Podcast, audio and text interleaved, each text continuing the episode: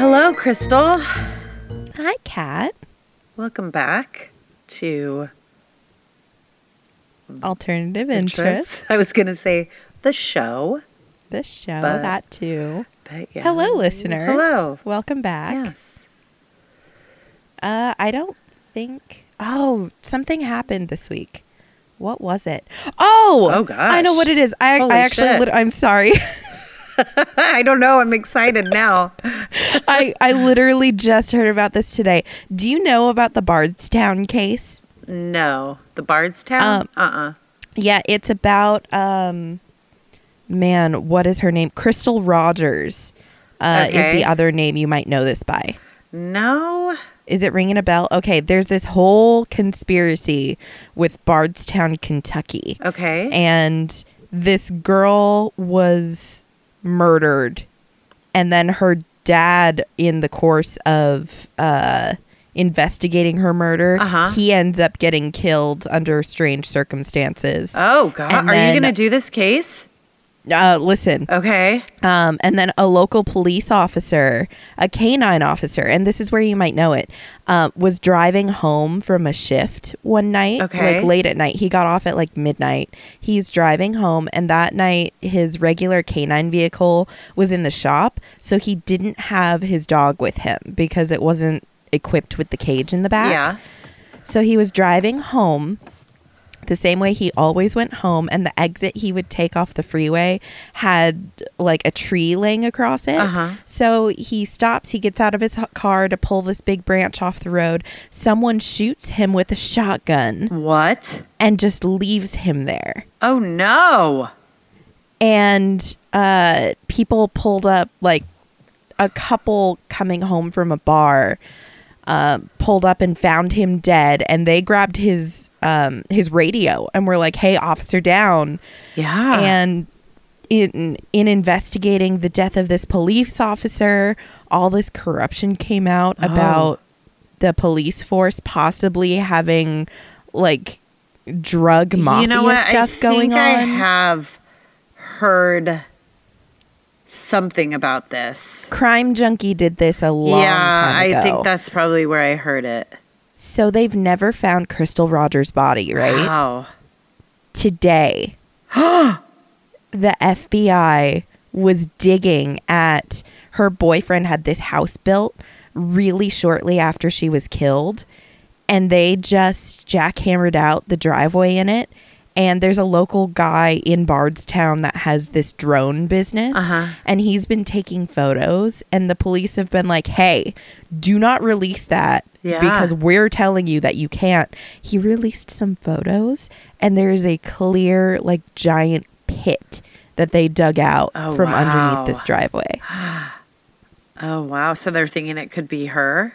yeah a Oh, lot of wow. people think that this is her body That's crazy. Well, we'll have to keep up on that and see and then maybe maybe you should cover that case. uh, jane actually wants to come and guest host again Oh. sometime Does she like that case? she's obsessed with this because oh, her okay. friend She's is down there She's perfect to do it then. Yeah, so she wants to come guest host. This one, honestly, with how much information there is, would probably end up being like three parts. Is she Um, try- trying to one up my Ward Weaver?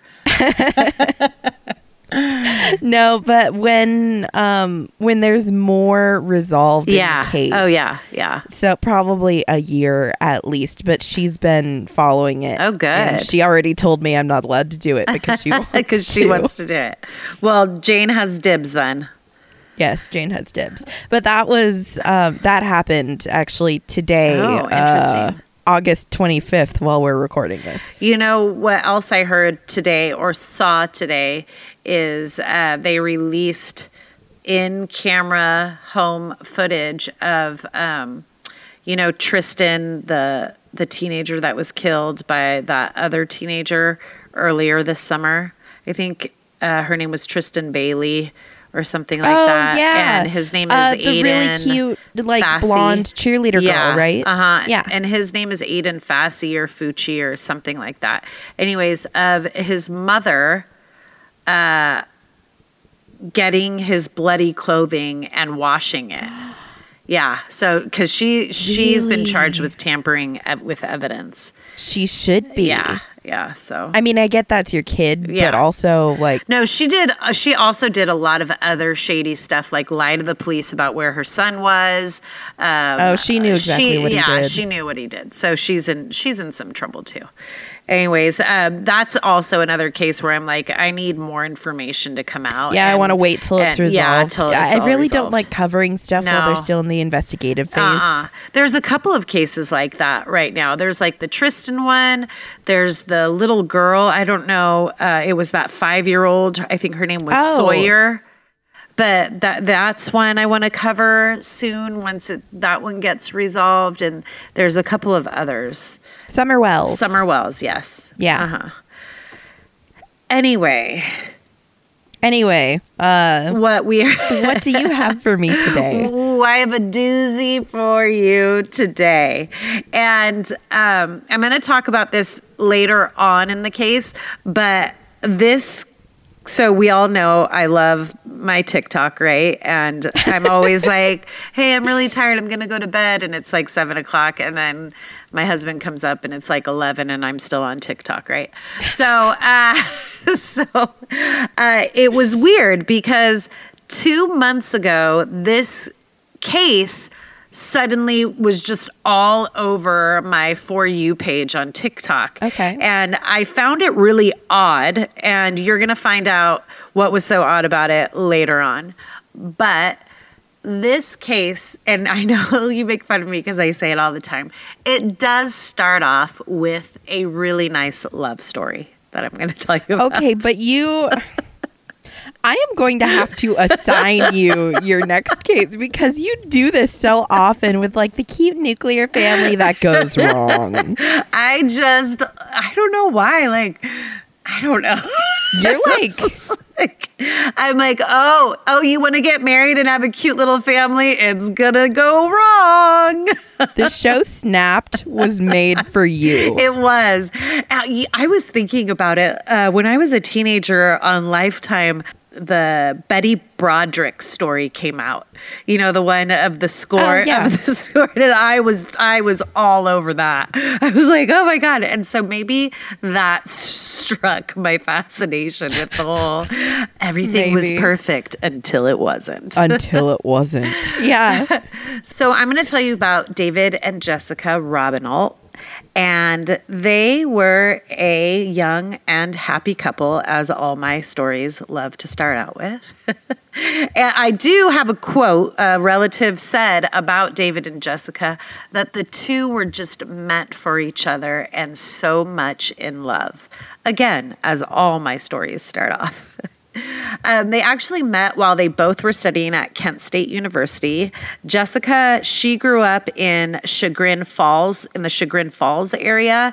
And um, while she was at Kent State, she studied nutrition and dietetics. Um, and she worked for a cafe on the campus. It was called Food for uh, Thought. Everyone says that Jessica loved people and she had a deep passion for um, growing and making healthy food. And her passion was basically she wanted to teach others about nutrition and how to take care of their body and just be healthy. She was very fun and funny, bright and compassionate. And again, people just loved her and she loved people. So while she was there, that's where she met David and they began dating. And so they dated uh, while they both were finishing um, their studies at Kent State.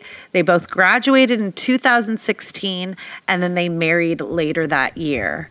And friends and family just described David and Jessica as just a delightful couple, that they were incredibly joyful people to be around and they were deeply loving. That sounds really cute. Yeah, so they were cute. It's like a nice love story. They meet in college, they they date, they get married. And she Um, sounds like she sounds like the kind of person that the MLM people try to be.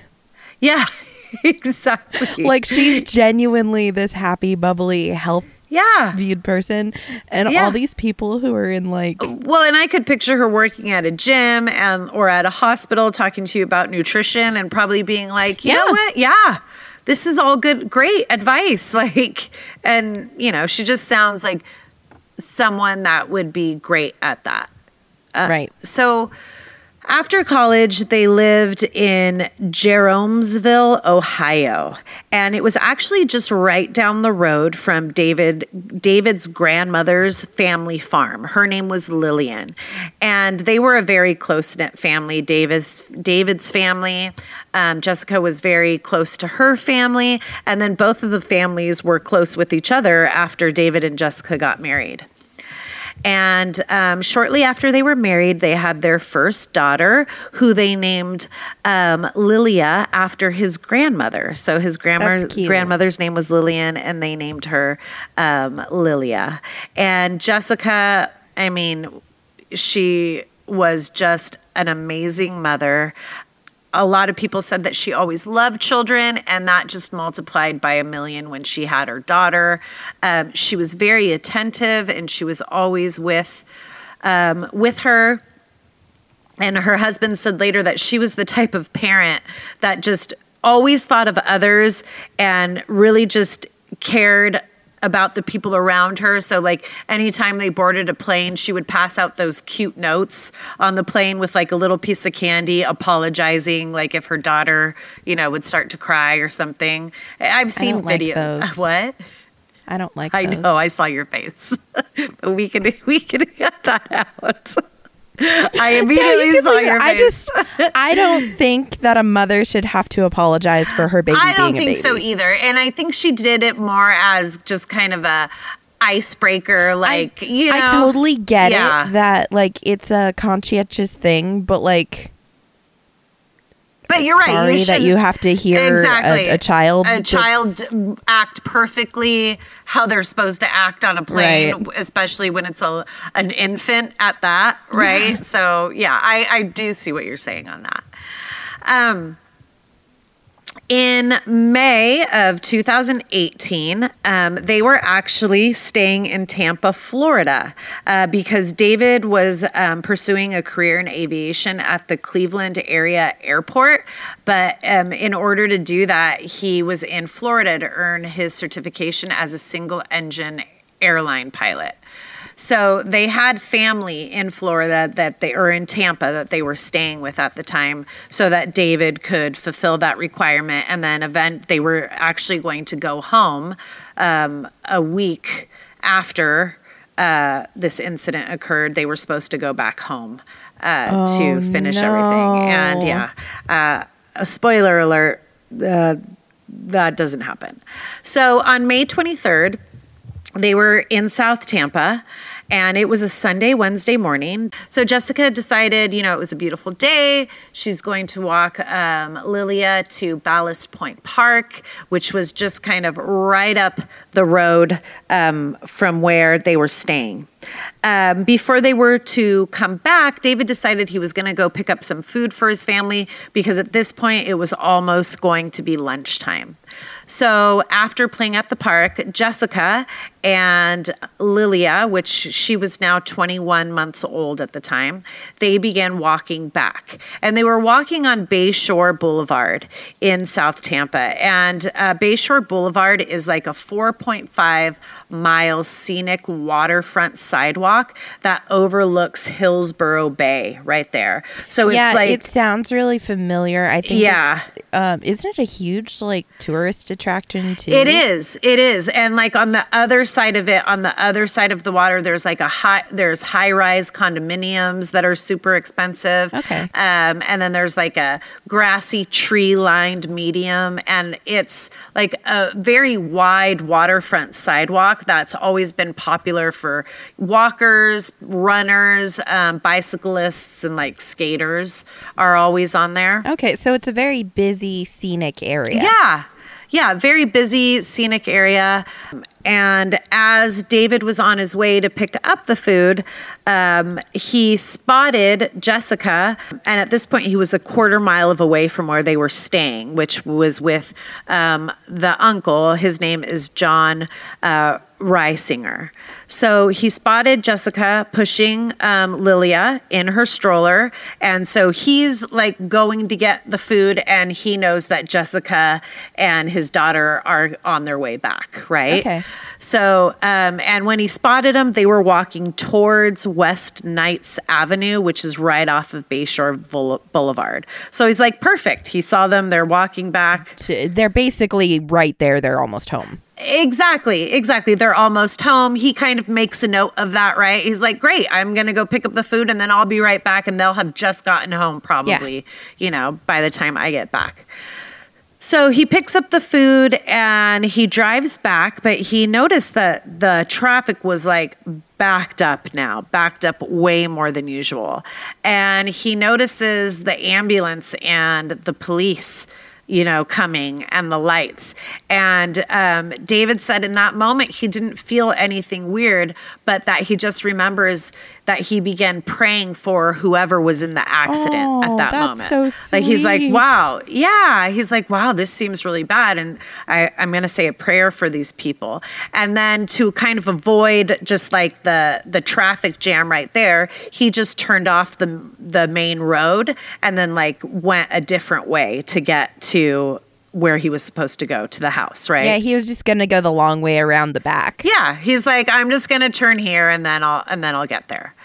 Uh, that same morning, an 18 year old named Cameron Cole Herrin and his brother Tristan Christopher Herrin, who was 20 years old, um, they were decided they were going to go to the gym that morning. They resided in um, Ballast Point with their parents, Chris and Cheryl Herrin.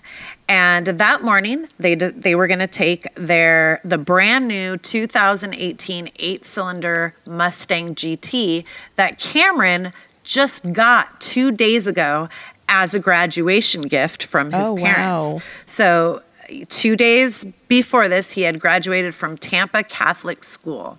Um, Cameron was planning to attend Hillsborough Community College uh, later on that fall to study marketing. So, him and his brother, it was common for them to hang out and to go to the gym together. So, they got in the car and they left. Um, their friend, John Alexander Barrineau, who was 17, who was also a graduate from Tampa Catholic High School, he left his West Lights Avenue home around the same time. And he was also headed the same way as Cameron and Tristan. Now, again, they're friends. They know each other. They went to the same school. Okay, you're also Um, you're listing a lot of places. How do Okay. all of these places line up? Like, they are all so so where Cameron and Tristan are coming from, they have to get on Bayshore Boulevard Okay. to get to where they're going. And uh, West Lights Avenue is just right off of Bayshore Boulevard, too. Okay, So so they're all it's almost like Bayshore Boulevard is like the main thoroughfare. and you also mentioned they lived in Ballast Point, so they're right where. Yeah, Jessica they're right. was. They're right in the area where Jessica was. Yes, correct. So they're headed the same way, and um, John is driving a gold 2015 Nissan. And so we're at around 11:45 a.m. at this point. They both stop at a stoplight and they see each other witnesses say that when they were at that stop stoplight, there's words that are exchanged, but it wasn't mad, it was just friendly. But at the stoplight right there on Gandy Boulevard, which like is just a cross street on Bayshore, mm-hmm. right? They decided they were going to race at that point at the stoplight. You know, when you said he got this uh, 2018 Mustang for a graduation present two days before, he's Yeah. still in the hot rod phase. I- exactly. They looked at each other and they were side by side at the stoplight and then they began speeding north on Bayshore Boulevard. Witnesses say that both cars were traveling very fast, and there are a ton of witnesses, mind you, because again, Bayshore Boulevard is super busy, right? Yeah. Um, witnesses say that sometimes the two cars were side by side, sometimes they were switching places and switching lanes. So you can kind of imagine this scene going down, Oh, right? yeah. Um, they were headed down Bayshore Boulevard. As they were speeding down, Jessica was pushing Lilia across the street in her stroller. Oh. And this was moments after her husband had, you know, picked up the food, right? Oh, so while I mean, this is all the wrong stuff happening. Yeah, this uh-huh. is like if this was a lifetime movie, Oh gosh. you would see it flash to the three different things all at once. Uh-huh. Oh, all at once. Uh, John in the gold Nissan spotted Jessica and her daughter first and swerved, and Cameron and and didn't have enough time and ended up slamming into both of them. Oh. How fast were they going when he hit Oh, her? you'll find out. You'll find out. And the speed becomes a huge issue Okay. in this. Um, so when David got home, he's like, huh, that's odd. Like they should have been home by now. Right. Like I timed it so that they would be home by the time I got home.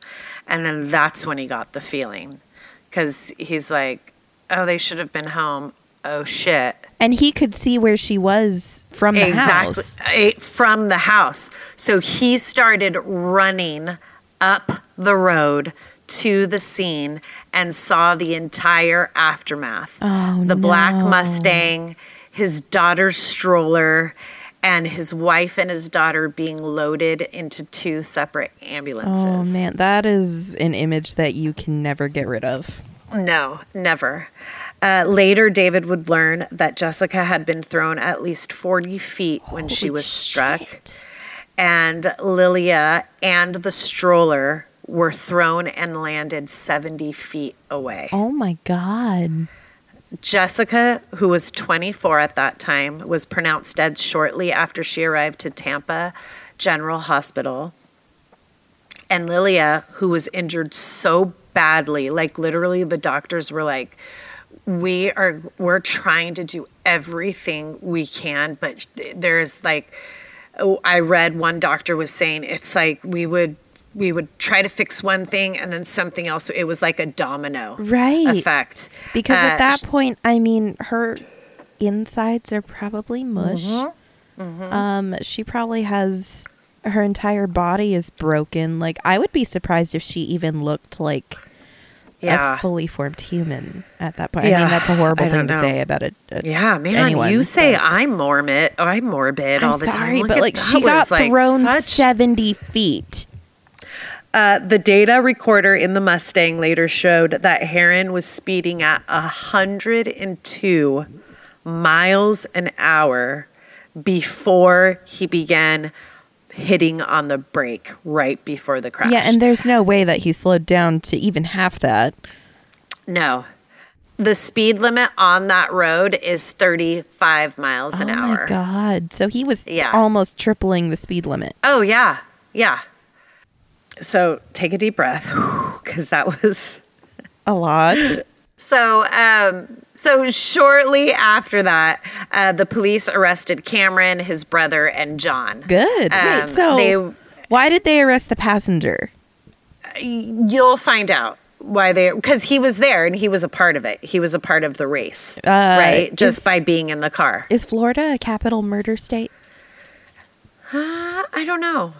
Look that up. It would have to be. Keep going. Okay, so uh, they charged both the drivers with street racing and vehicular homicide and reckless driving resulting in serious bodily in- injury. This was before Lilia died, right? Okay. Um, so Tristan, who was the passenger, he was charged with one count of racing, but that charge was dropped a few few days later. So he was charged with something, but it was dropped like a few days later at a hearing. okay. Um, all three of them were free on bail later that day. Oh, really? But on May 24th, the next day, when uh, Lilia died, investigators added another charge of vehicular homicide onto Cameron and John's other charges, and they were both taken back into custody. Okay. Um, but by Saturday, May 26th, the judge granted the release of just Cameron on a $50,000 bond. I think uh, the reason why John wasn't bonded out was I think his at that point his parents were trying to find the money to do so. Okay. Uh, was Cameron? You're gonna have to remind me who's who. There's a lot of Cameron was driving the black Mustang Okay. that hit that and event. John was driving the Nissan. John was driving the gold Nissan. Okay. Yeah. So both drivers, not the passenger. Yeah. Uh, so the condition of Cameron's release was that he was obviously to do no driving, so his driver's license was taken away. He had to wear a GPS um, monitor, so I'm I'm assuming an ankle monitor, um, and he couldn't have any contact with uh, his co-defendant, which was John, um, or travel outside of the county. Okay. Um, John remained in custody just for a couple of days, and I'll tell you a little bit more about when he was released. But on June 1st of that same year, so, you know, a couple of days later, um, newly released report uh, came out that confirmed the speed of the Mustang. So at first, they were only relying on witnesses, like how fast do you think the car was going, right? And everybody, like uh, when I say there was a ton of witnesses, there were there's like uh, I think 66 witnesses that they had um, when they were processing the scene. So yeah, um, but, but on June 1st, they got the official report uh, from the vehicle's black box um, and all the you know the computer stuff in there that showed that he was um, speeding at 102 miles an hour uh, before he started to put on the brake um, and like I said before, you know, the speed limit was only 35. And then the police um, are, and the police already determined too, when that report came out, after they invested, er, investigated everything, that Jessica was making a lawful crossing. So it's not like she wasn't outside of a crosswalk or not, you know, or jaywalking. She was making a lawful crossing at that at that point. Um, now, never talked to my husband about this case because when I was talking to him about it last night, he's like, Are you telling me that she didn't hear a 2018 Mustang speeding down towards her? And I'm like, No. She didn't. She was probably just focused on her daughter and getting her daughter across the street. Like I Think about that. You're sitting on the beach. How many different types of engines are going by? You've got motorcycles going by.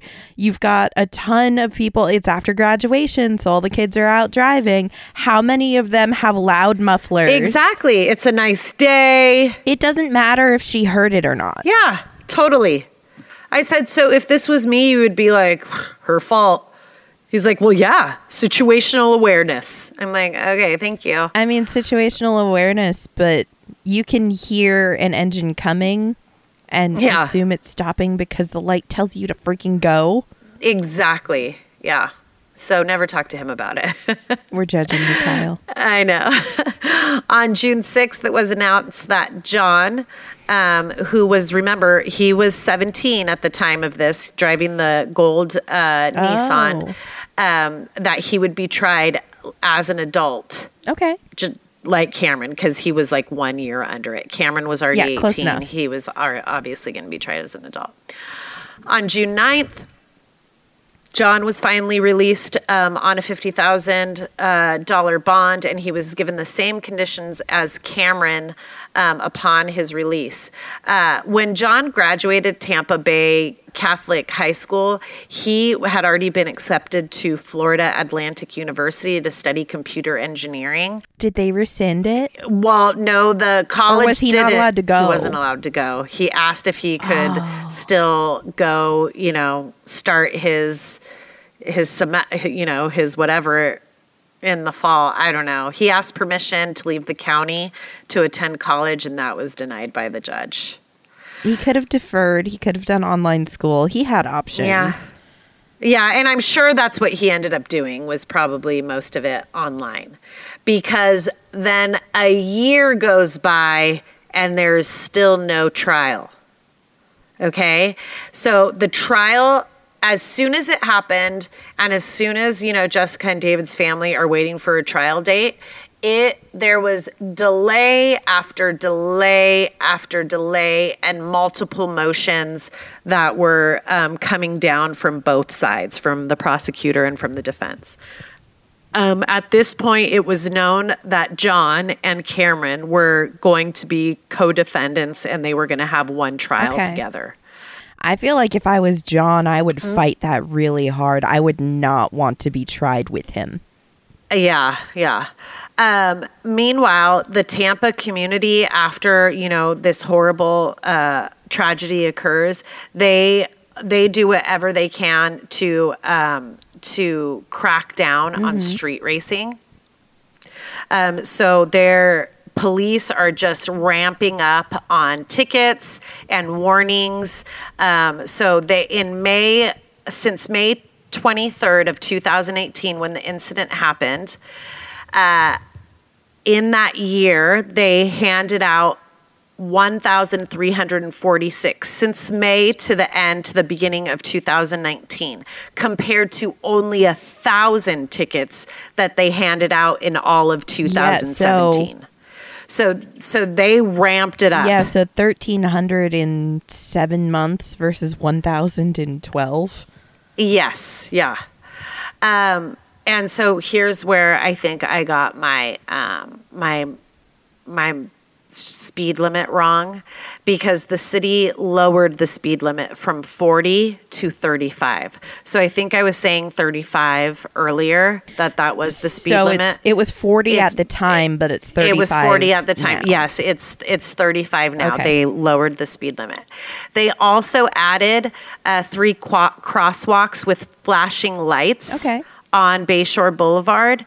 And then there was a safe driving summit that was held in St. Petersburg, Florida, where 65 teenagers across Florida came together to um, try to raise awareness and um, speak about uh, vehicle safety to prevent any other deadly accidents. And as far as I know, the Safe Driving Summit is still going on. Okay. Like they're still holding a summit.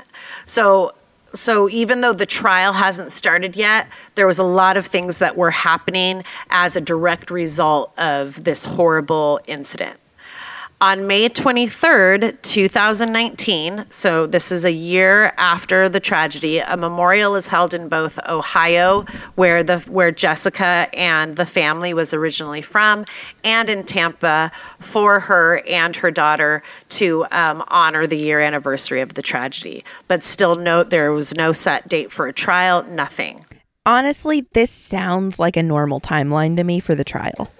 Kind of. Usually it happens like I think within six months, but this has been a year. No, it is so common. So there's a story from somewhere in Kentucky where a guy killed his girlfriend and the girlfriend's son like Uh-huh. two years ago, and that trial is just starting right now. Oh. So wow. it's normal for a trial to take Yeah. a while. Yeah. So finally, um, oh, also, I want you to keep in mind what year is this happening? Uh, it happened in 2018. Well, the accident happened in 2018, but now it's 2019, May 2019. Oh, we're coming up on COVID times. Yes, yes. So, um, June 5th, 2019, a trial date is finally set. It, it is to start on December 2nd, 2019, which is 19 months after the actual tragedy happened. Uh, like I told you before, the boys are going to be tried together, and it's just a massive case. There's about 50 to 60 witnesses, and dozens were expected to testify.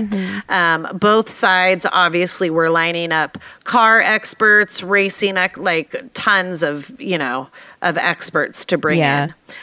Um, unfortunately, the trial was delayed again after the defense made several motions um, because they just needed more time to prepare for the case, they said. It sounds like Um, they have a crappy case and they're grasping at straws trying to come up with a defense. Well, yeah, because uh, prosecutors had recently turned over a large volume of evidence. And the attorneys are like, we need to go over all this evidence now. So, okay, like, well we that makes sense. Why that should have been turned over in discovery. Yeah. But I think that was like more evidence that they found or more stuff they were going to use. Okay. Um, this this also you'll find out where this all heads to. Okay. On December 18th, um, 2019, Jessica's husband and father um, appeared before a judge to plead uh, that the delays stop.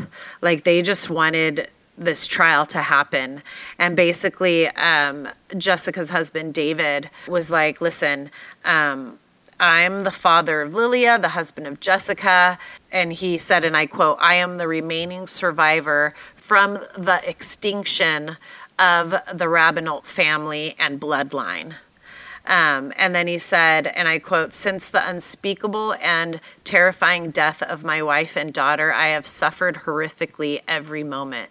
It's nearly impossible to put into words the agony of this legal process and the profound drama it has caused, increased exponentially every day that these defendants are not in prison.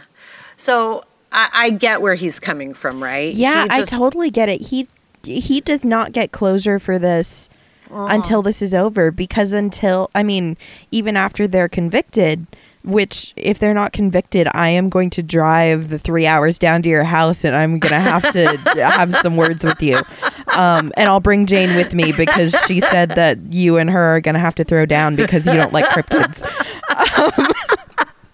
well good. I'll just bring some crumble and i'll be like i'll be like aha between my bites. Ooh, yeah. Yeah so um, we're gonna have to have words uh, if we get to the end of this story and i'm unhappy. But i i totally i get where he's coming. This is not yeah. an easy process and Yeah. it's just dragging on and on. And i also think he he felt like these these guys e- accident or not they're able to be at home with their families. And you know a year has gone, gone by with obviously holidays and they've been able to be with their families Yeah. right? And he- holidays the birthdays of his wife and daughter uh, the anniversary of when this all happened it's horrible. Yeah. So even after that emotional plea, there's more motions and more delays, and then we're at COVID, mm-hmm. right? So on July 23rd, 2020, via Zoom hearing, the judge, the Honorable Christopher Nash, says he still can't say for sure when the trial would begin because of all the COVID restrictions, jury trials were not permitted to resume, right? Right. So at that point, it's now been more than two years since the incident. yeah Um, and then Jessica's dad just starts accusing the defense of, you know, using COVID to like limp this case along. So, you know, emotions are fried. Everyone's just like trying to get closure. Then finally on August 10th, another trial date was set for January 2021. man we're getting like up to yesterday Yeah, exactly. Um, on November 9th, 2020, the defense enters a 77 page motion refuting the prosecutor's claim of speed of Cameron Herrin's Mustang. okay cool bring it up during the trial they yeah, I know, but they did they entered this 77 page motion because what they were trying to do at this point was to get the whole thing thrown out. Oh my god Um, they were suggesting that they had new evidence that the speed when the victims were struck was only 30 to 35 miles per hour. no Exactly. I don't believe that for a telling me- minute. you're telling me you rocketed a child in her stroller, stroller 70 feet and you were just going 30, 35 miles an hour? They also pointed out that there were no sign of skid marks, um, and they said, and by the Oh. way, there that there are no witnesses to claim that the two cars were driving side by side. And so then they started saying that you know we think that statements taken by police were false or misleading. What? And then No um, skid marks means he didn't even try to slow down. Yeah, exactly. That's what I'm saying. He It doesn't them at- mean that he was going 30 or 35. Uh-huh, It means uh-huh. that he didn't even try and slow down. Yeah. Then they tried to argue because they're now saying, I think that he was only going 30, 35 miles an hour. But what we also need from you is we need you to take the Mustang black box information. We need you to throw that out because um, that was not obtained lawfully. Like it wasn't even on the original warrant. So we want the Mustang evidence thrown out of court. What? Yeah. And the judge and was like, uh, no. And the prosecutors were like, denied. Yeah. So on December 28th, 2020, the judge ruled that the evidence obtained from obtained from the Mustang was lawful and can be permitted. And then after this, it was suddenly announced, like directly after this, that Cameron, Black Mustang, and John, Gold Nissan, had decided to go their separate legal ways. Okay, I feel like that's a smart move on John's part. Eh, yes. I uh-huh. mean, Cameron at this point, like, there's nothing he can do. yeah. John, I feel like this is what gives him his best shot. Exactly. And so um, Cameron's attorney, John Fitzgibbons, announced that his client would enter an open plea. And then John's attorney, Anthony Rickman, said that they reached a negotiated plea agreement with the state. So What's the difference between an open plea and a negotiated plea? So, an open plea and a negotiated plea is when Cameron decided on an open plea, he left his fate up to the judge as to what the sentence could be. oh, okay. And John negotiated. he said he'll plea for this if he yes. gets that. Uh huh. Okay, Yes. I gotcha. Correct. So, John's attorney said that he was, you know, they reached a plea agreement, and the plea agreement was that he would plead guilty to two vehicular homicide charges and a misdemeanor racing charge. He would serve six years in Florida State Prison, followed by 15 years probation and a suspended license for five years once released. So he wouldn't be able to drive for five years after he is released. Okay. Um, Jessica's family were like, we approve that deal. So they were fine with that deal. Um, on December 31st, remember, and that's just a week before their trial was going to start, had they stayed together. Yes. Um, via Zoom, Cameron Herrin entered his open plea of guilty before the judge. So, like I said, now he's leaving the sentence in the hands of the judge, right? Mm-hmm. He's like, He's basically saying, I'm guilty, whatever you think yes, is right. whatever you think is right, do. So finally, on April 8th, nearly three years after the deaths of Jessica and Lilia, a sentence was handed down to Cameron. Now, the court, before the sentence was handed down, spent several hours listening to emotional impact statements read by Jessica's family. Um, among the many impact statements heard was uh, one from Jessica's brother in law, uh, Brian Raubenolt, who said um, to the court, and I quote, Do you know what it's like to whisper into your into a dying toddler's ear and promise to always take care of their dad? You did this to us, Cameron. You killed them. That's so And sad. I was, yeah, I was like, ugh, that like got me. Um, David, who is Jessica's husband, as you know, and the father of Lilia, spoke for an hour to Cameron about his loss, saying that even after three years, he still sweats when he enters his daughter's room, which even after all this time has still remained untouched. I I expected that honestly. Yeah. Yeah. But still, oh, that's so sad. yeah. You know what it reminds me of is um I feel like a lot of people give me shit for this, but I really like Jody Pickle, the Jody Pickle? the author. Oh, I've never heard of her. Oh, she wrote My Sister's Keeper. Um, Oh, yes, yes, yes. My sister's keeper is good. I feel like people who are not into true crime like her, but people into true crime give me a hard time about liking her as an Isn't author. her name Jody Pickle? Not Pickle. P- I pickled. pickled. I'm like, But really? yes, That's her. Someone's pen name, Jody Pickle. She has a book called The Pact. Um, yes. and it's a, a suicide pact between two teenagers and the daughter ends up dying and her mother goes in her room all the time to smell her perfume that's what this reminds me of Oh, God. it's a really sad book but it's one of my favorites Yeah, that is sad. sorry keep going No, it's okay. Um, so, uh, like I told you, um, her brother in law made an impact statement. Her husband, um, her father, and her mother. Um, and in all of their statements, uh, they were just pleading to the judge that they wanted the maximum sentence. Later, attorney John Fitzgibbons also read a statement from Cameron.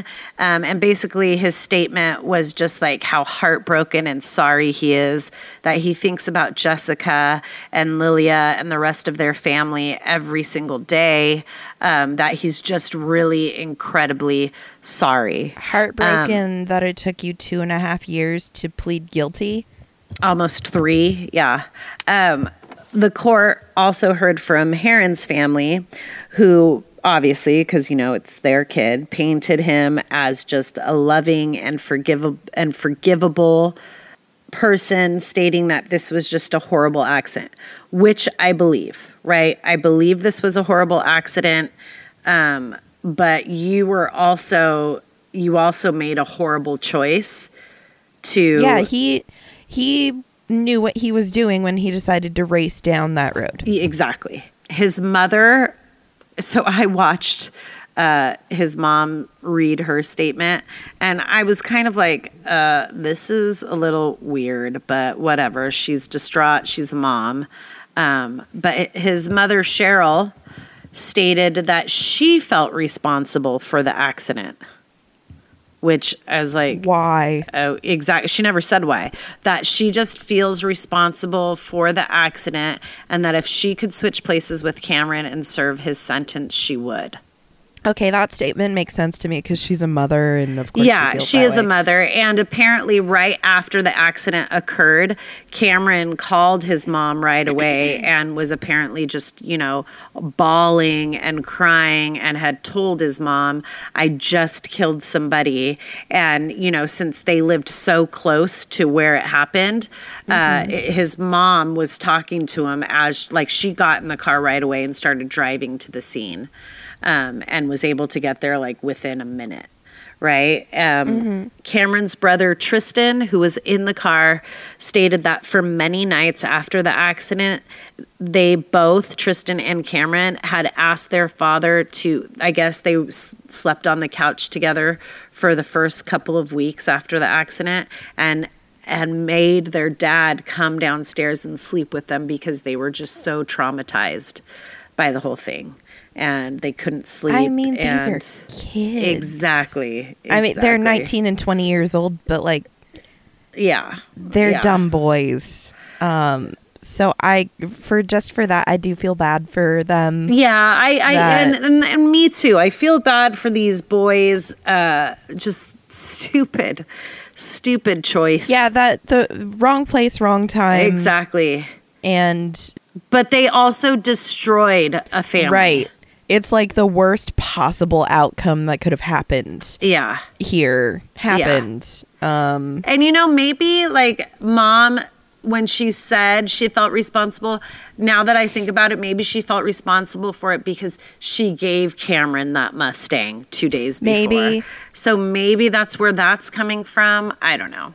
Anyways, after listening to all the emotional just um, statements. The judge spent about an hour in his chambers going over, um, looking at the evidence, looking at the imp- reading the impact statements again, and um, then that emotional day just came to an even more emotional end when Judge Nash sentenced Cameron, who was 21 now at the time of sentencing, to 24 years in state prison.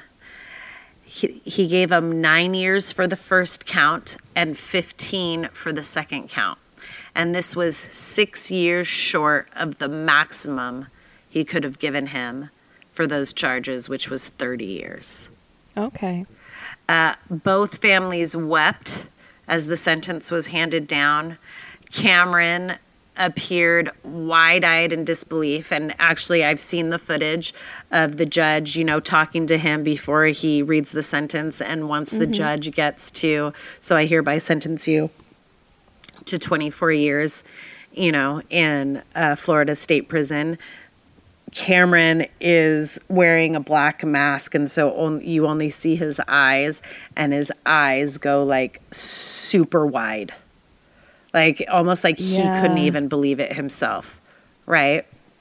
Yeah, because you know he's sitting here thinking like I pled guilty. Uh huh. I know it's gonna be bad. I know it's gonna be bad, and then you hear it and it's Ah, real, and, you're like, oh, it's bad. Yeah, and then he was probably like, "Shit, I should have taken a plea deal." Like, like I wonder Yeah. if that wasn't even an option for him. maybe not since he was the driver. I don't know. Possibly. I mean, there has to be a reason that they only gave him an open plea and Yeah. not um, an actual deal. Yeah. So he was handcuffed and taken out of court, both families just weeping and his mom especially after he was taken taken out. Um, so the aftermath of all of this, um, Jessica's family were finally able to move forward. They are working hard to honor their memories. Uh, the family wants to work on more changes with the mayor and other city leaders to improve street safety for pedestrians and drivers. Uh, they've started campaigning to stop the street racing culture because I guess the street racing culture in Florida is pretty big. Um, I think you have aspects of street racing in any city. I know it happens a lot in Portland, especially on the bridges. Um, Yeah, it's actually ramping up again here in Yeah. Seattle recently. Too. yeah. So, uh, so they're starting a campaign um, to kind of they they just want to stop street racing culture. Yeah. Now, remember at the beginning of this case, I told you that around the time of his sentencing, it like this was on my For You page. It was like all over the place. This is what happened. Shortly before and after Cameron's sentencing, his name and case stu- suddenly, like suddenly, started trending on Twitter, Instagram, and TikTok. And often with the headings and users from different countries. Like sometimes the heading was in Arabic, like it was a lot of just foreign um, accounts that were just all like suddenly trending with Cameron's case, That's right? weird. They determined these were bot accounts, robot accounts that started was- yeah. to spam about the case and about the hearings and most suggest suggesting that Cameron was innocent and that his sentence was too harsh. So then the hashtag justice for Cameron started trending too, calling him a poor boy, um, basically just saying that he's too cute to like deserve a punishment. What? Granted, Cameron is actually a good looking kid. Uh, I don't care. He has nice eyes. But yeah, I don't care either. They, they they shouldn't like and so they and even in all of these accounts for justice for Cameron and the hashtags, they started tagging the accounts of 10 Tampa Bay, Florida, um, like politicians, the Florida governor, uh, Ron DeSantis, President Joe Biden, begging for leniency in Herrin's case. Like it was just an uptick suddenly of all of this. Was one of his family members behind No, this? no, because as a matter of fact, they were harassing. People started harassing his family members and getting personal information like address and phone number and calling his mom like at ungodly hours of the night most and most of these people were just saying he doesn't look like he deserves this. Like he he's too good looking to be punished. And um there was These are the same people who fell in love with Chris Watts. Exactly, right? Um, almost 30,000 people signed a change.org petition. What? Change.org petition to reduce or exonerate Cameron.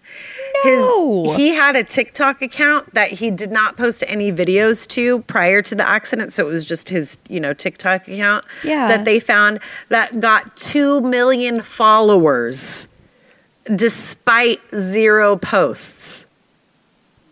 On TikTok, videos about him. So they would get videos of his hearings eh, or of the sentencing, videos of random black Mustangs, right? Using Justice for Cameron. Viewed 1.7 billion times. Why? Yeah, and clips using the specific hashtag Justice for Cameron netted over 26 million views. I'm so confused. Yeah, so here is kind of an explanation of why this all happened. Okay. So the Times did a report on this, and they figured out that many of the social media accounts online online that were doing this were believed to be bots, obviously. yeah. but they were designed to latch on to trending topics and then kind of give them a boost, right? There's a company called Botometer that is specifically brought in by social media to kind of determine what what are bots, where are they trending, how are they doing this. They scanned Okay. about 12,000 Twitter accounts that were supporting Cameron's campaign and determined that 75% of them were unknown accounts or AKA bot accounts. 75% of those. Right. So the thing with these bot accounts is they are created by someone. Uh, exactly, and that's what Botometer tries to figure out. And there's like there's a, apparently a whole task force set Trying to figure out who's set up, behind these? Trying to figure out who is behind this. It is estimated that 95% of all the social media campaigns supporting Cameron on Twitter, on Facebook, on Instagram were all bots. 95% of it. I mean, I don't know how they couldn't be. Exactly. And so here's the thing. Um, in that article, they said, and I quote, bots are fairly straightforward. They are a way of amplifying someone's voice on social media by making it look like lots of people, and I do mean people, lots of people, are for or against a particular issue. Okay, so there's like this whole cybersecurity uh, team known as Cyber Florida, and they were studying this too because they noticed this. So basically, it's they they did this during um, the presidential, you know, um, all the when we were what is it presidential Election? yeah, during the election to further polarize two sides, right? And to like bring up sides or to make an issue look like it's really popular with people when it's not. Right. So did this is changing what I'm thinking kind of. Mm-hmm. So did these bots just go haywire and pick up on something that wasn't actually a big deal? Um, they don't know actually why Cameron's specific case was was picked up by the bots or used by the bots. There's two different things I'm thinking here. Uh-huh. Either someone connected to Cameron set up these bot Mm-hmm. accounts to boost it for him. And think it his brother, a cousin, maybe a girl he dated, maybe a girl who has a crush on him that never had a chance with him. Mm-hmm. Somebody connected to him created these in order to rally for him.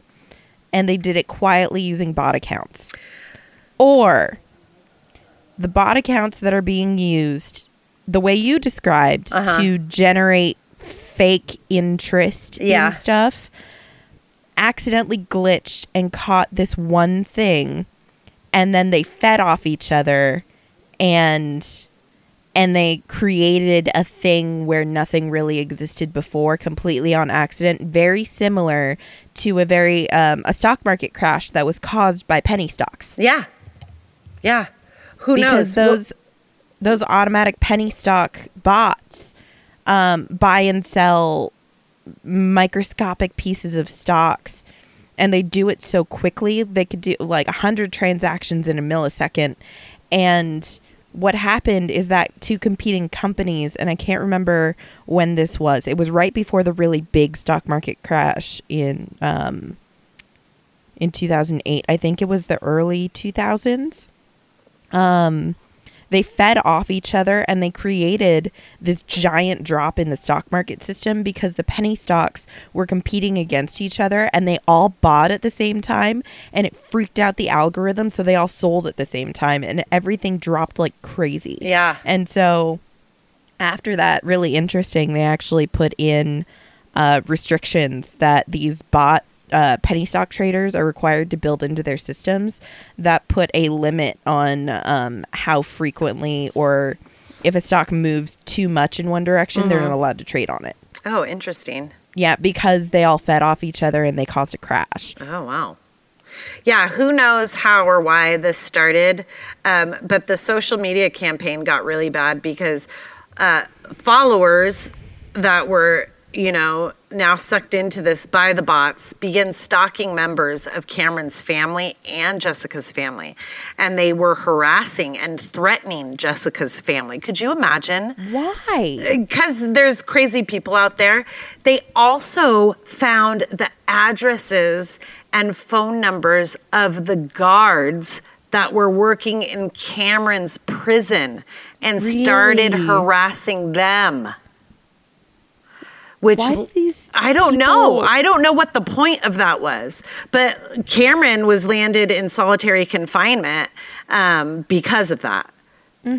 Um, Cameron's fiance, which by the way, yes, he does have a fiance whom he met and began dating and got engaged to, all while waiting during those three years. She had her account hacked and her personal information breached as well. Yeah, I just don't know. Yeah. about all that. Cameron's mom talked about this in an article, and she's like, she didn't get it either. She just called it a very unhealthy obsession, that there were like fan clubs out there that had a very unhealthy obsession with Cameron and kind of like made it like just like any when like the same thing happened to Scott Peterson the same thing happened to Chris Watts like there's people out there well especially with the Chris Watts thing I Yeah. do not understand he he killed his entire family and you want to But I be his can pen pal him. oh god drives me I mean, nuts it's it's just crazy how much social media really influences things these days. yeah well and and, it only that's gets the more thing and more profound. and because we have pictures, we have videos, like uh, whatever. Anyways, as of June 1st, you know, just a couple of weeks ago, 2021, Cameron and his attorneys began the process of appealing his 24 sentence, his 24 year sentence. Um, I feel like he pled guilty and he should not be allowed to appeal it. Mm-hmm. He knew yeah. that he was setting himself up for potentially a maximum sentence. He didn't even get the maximum sentence. I Yeah. don't think he should be allowed to appeal. Yeah. Yeah. That is the love story of David and Jessica. This is a little different than your typical one because it wasn't like the husband that turned on Exactly. See, this it was, was just a horrible accident. It was a horrible decision made by a teenager that I a couple of dumb kids. yeah, that ruined their entire lives, not only the lives of Jessica and her daughter and the rest of the family, but they ruined like their parents' lives. They ruined their own lives. Like in those three years, if you think about it, those two boys should be almost done with college now, right? Or Yeah. like living a different life.